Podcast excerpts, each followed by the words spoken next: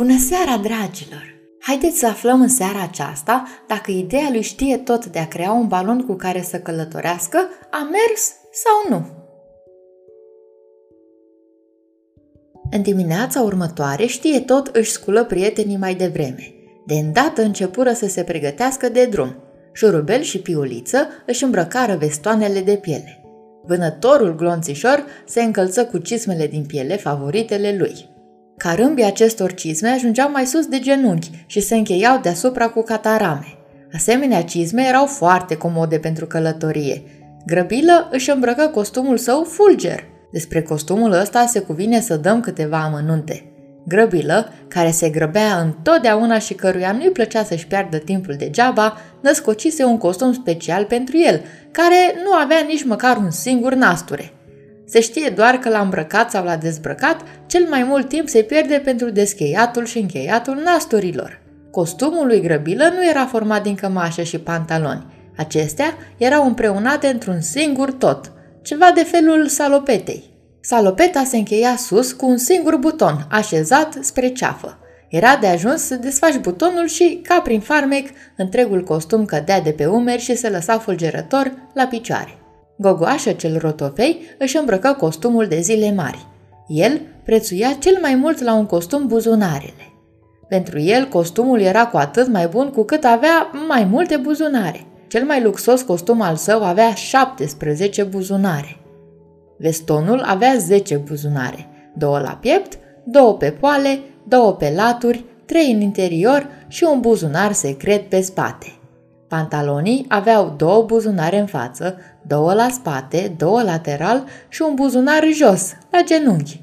În viața obișnuită, astfel de costume cu 17 buzunare, din care unul la genunchi, poți întâlni numai la operatorii de film. Limonadă se găti într-un costum în carouri. El purta întotdeauna costume în carouri și pantalonii erau în carouri și vestonul în carouri și șapca tot în carouri. Ori de câte ori îl vedeau de departe, piticii spuneau, priviți, uitați-vă, vine tabla de șah. Probabil se găti în costumul de schi pe care îl socotea foarte comod pentru călătorie. Posibil îmbrăca o flanea în dungi, jambiere în dungi, iar în jurul gâtului își înfășură un fular în dungi. Cu asemenea, costum era dungat din cap până în picioare, încât, văzându-l de departe, ziceai că i-o saltea în dungi. Nu posibil. Într-un cuvânt, toți au îmbrăcat cu ce au putut. Numai zăpăcilă, care avea obiceiul să-și arunce lucrurile pe unde nimerea, nu reuși cu niciun chip să-și găsească vestonul. Și șapca și-o băgase pe undeva, așa că oricât a căutat-o, n-a găsit-o pe nicăieri. În cele din urmă dădu, sub pat, peste căciula de iarnă, cu urechi. Pictorul acuarelă hotărâ să picteze tot ceea ce va vedea în timpul călătoriei. El își luă vopselele și pensula și le așeză din timp în coșul balonului. Guzlă se hotărâ să ia cu sine piculina. Doctorul Pilulă își luă mica farmacie portativă și o puse de asemenea în coș, sub bancă. Asta era o treabă foarte bine gândită, deoarece în timpul călătoriei s-ar fi putut îmbolnăvi cineva. Încă înainte de ora 6 dimineața, se adunase acolo aproape întregul oraș. Mulți dintre cei care voiau să vadă zborul se cățăraseră pe garduri și pe acoperișurile caselor. Grăbilă fu cel din tâi care intră în coș și și alese locul cel mai comod. În urma lui urcă habar n-am. Uitați-vă!" strigau spectatorii adunați în jur. Au și început să se așeze. Voi, de ce v-ați suit în coș?" spuse știe tot. Dați-vă jos! E încă prea devreme!" De ce e prea devreme? Doar suntem gata de zbor, răspunse habar n-am. Ce pricep tu? Înainte de toate, balonul trebuie umplut cu aer cald. De ce cu aer cald? întrebă grăbilă. Pentru că aerul cald e mai ușor decât cel rece și întotdeauna se ridică. Când vom umple balonul cu aer cald, acest aer cald se va înălța și va trage după el balonul, lămuri știe tot.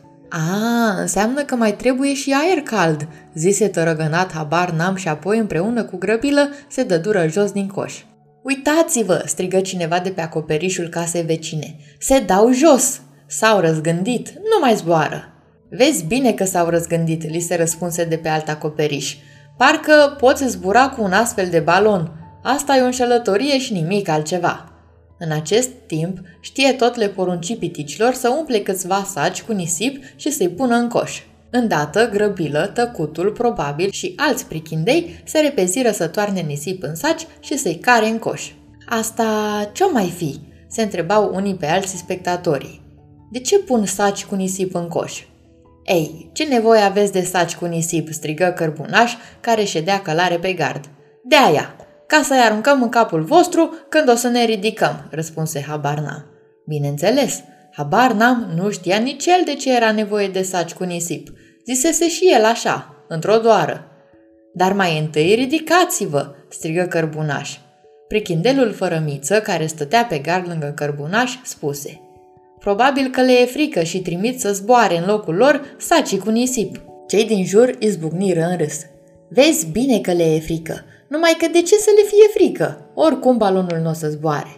Dar poate că totuși o să zboare, spuse una dintre prichinduțele care priveau și ele prin crăpăturile gardului. Pe când în jurul lor se discuta astfel, știe tot dădu ordin să se aprindă un foc zdravăn în mijlocul curții și atunci văzură cu toții cum șurubel și piuliță scotă din atelierul lor un cazan mare de aramă pe care îl pun pe foc. Cazanul acela ei îl făcuseră cu mult înainte pentru încălzit aerul. Cazanul se închidea hermetic cu un capac în care se afla un orificiu. Într-o parte fusese potrivită o pompă pentru pompat aer în cazan – Acolo, aerul se încălzea și apoi ieșea fierbinte prin orificiul din capac. Fără îndoială că niciunul dintre privitori nu putea bănui la ce servește cazanul, însă fiecare din ei făcea presupuneri. Se vede că s-au hotărât să-și fiarbă supa, ca să ia micul dejun înainte de a pleca în călătorie, spuse prichinduța pe care o chema Romanița. Păi ce crezi?" îi răspunse fără miță. Și tu, probabil, ai îmbucat ceva dacă ai întreprinde o călătorie atât de lungă." Fără îndoială, se învoi Romanița s-ar putea ca asta să fie ultima oară. Ce să fie ultima oară? Ei, vor mânca pentru ultima oară, pe urmă își vor lua zborul, balonul va crăpa și ei vor muri. Nu-ți fie teamă, nu o să crape, îi spuse cărbunaș. Pentru ca să crape ar trebui mai întâi să zboare, dar ăsta, după cum vezi, zace în același loc de o săptămână încheiată și nu zboară nicăieri. Acum însă o să zboare, răspunse țintișoara care venise cu găzuța să vadă balonul zburând. Îndată, toți privitorii începură să discute cu aprindere. Dacă cineva spunea că balonul o să zboare, altcineva îl contrazicea imediat că nu o să zboare, iar dacă unul zicea că nu va zbura, îi se răspundea pe dată că va zbura.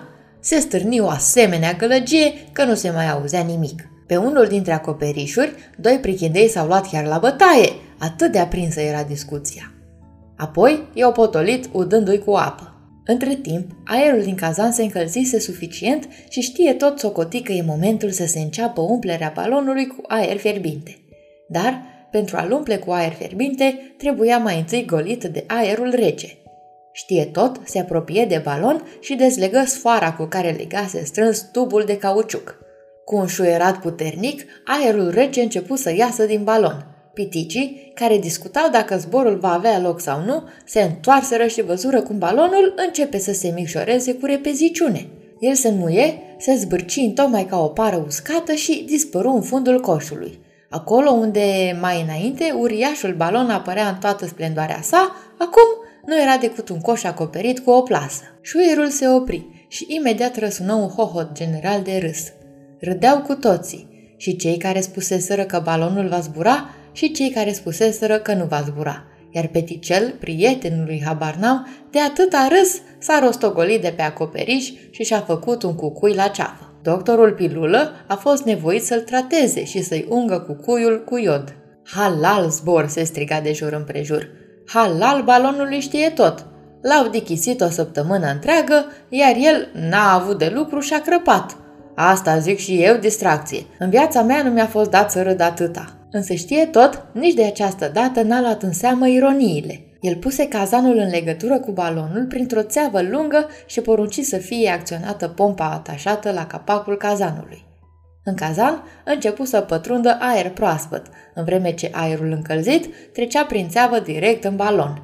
Treptat, balonul de sub plasă devenea mai mare și începu să iasă din coș. Priviți!" se bucurau spectatorii. Îl umflă din nou! Tare suciți mai sunt, că doar iarăși o să crape. Nimeni nu mai credea că balonul avea să zboare, iar între timp balonul se făcuse încă și mai mare, Ieși pe jumătate din coș, arătând în tocmai ca un pepene uriaș pe o farfurioară. Dintr-o dată, băgară de seamă că încet, încet balonul se ridică tot mai sus și întinde plasa cu care era legat de coș. Scoaseră cu toții strigăte de uimire. Vedea oricine că de data asta nimeni nu-l mai trăgea de frânghie în sus. Ura! strigă romanița și chiar bătut din palme. Nu zbiera, se răsti la ea cărbunaș. Dar și-a luat cu adevărat zborul. Încă nu și-a luat cu adevărat zborul. Nu vezi că e legat de coș? Parcă va putea ridica coșul și încă și cu pitici în el. Chiar atunci cărbunaș observă că balonul, devenind și mai mare, se ridicase mult de tot și coșul se desprinsese de pământ. Nu se mai putu abține și strigă din toată puterea. Țineți-l! Nu vedeți că și-a zborul? Ce faceți? Dar balonul nu zbură, deoarece era legat zdravă de tufa de alun. Coșul se săltă doar puțin deasupra pământului. Ura! răsună din toate părțile. Ura! Bravo, știe tot! Halal balonului știe tot. Dar cu ce l-au umflat oare? Cu abur, probabil. Acum credeau cu toții că balonul va zbura. Ei bine, dragilor, vă v-ar plăcea vreodată să vă plimbați cu balonul deasupra lumii? Cine știe? Poate dacă închideți ochii acum, veți putea visa la o astfel de excursie. Iar noi aflăm mâine seară cum a decurs excursia piticilor în balonul cu aer cald. Până atunci, somn ușor, dragilor!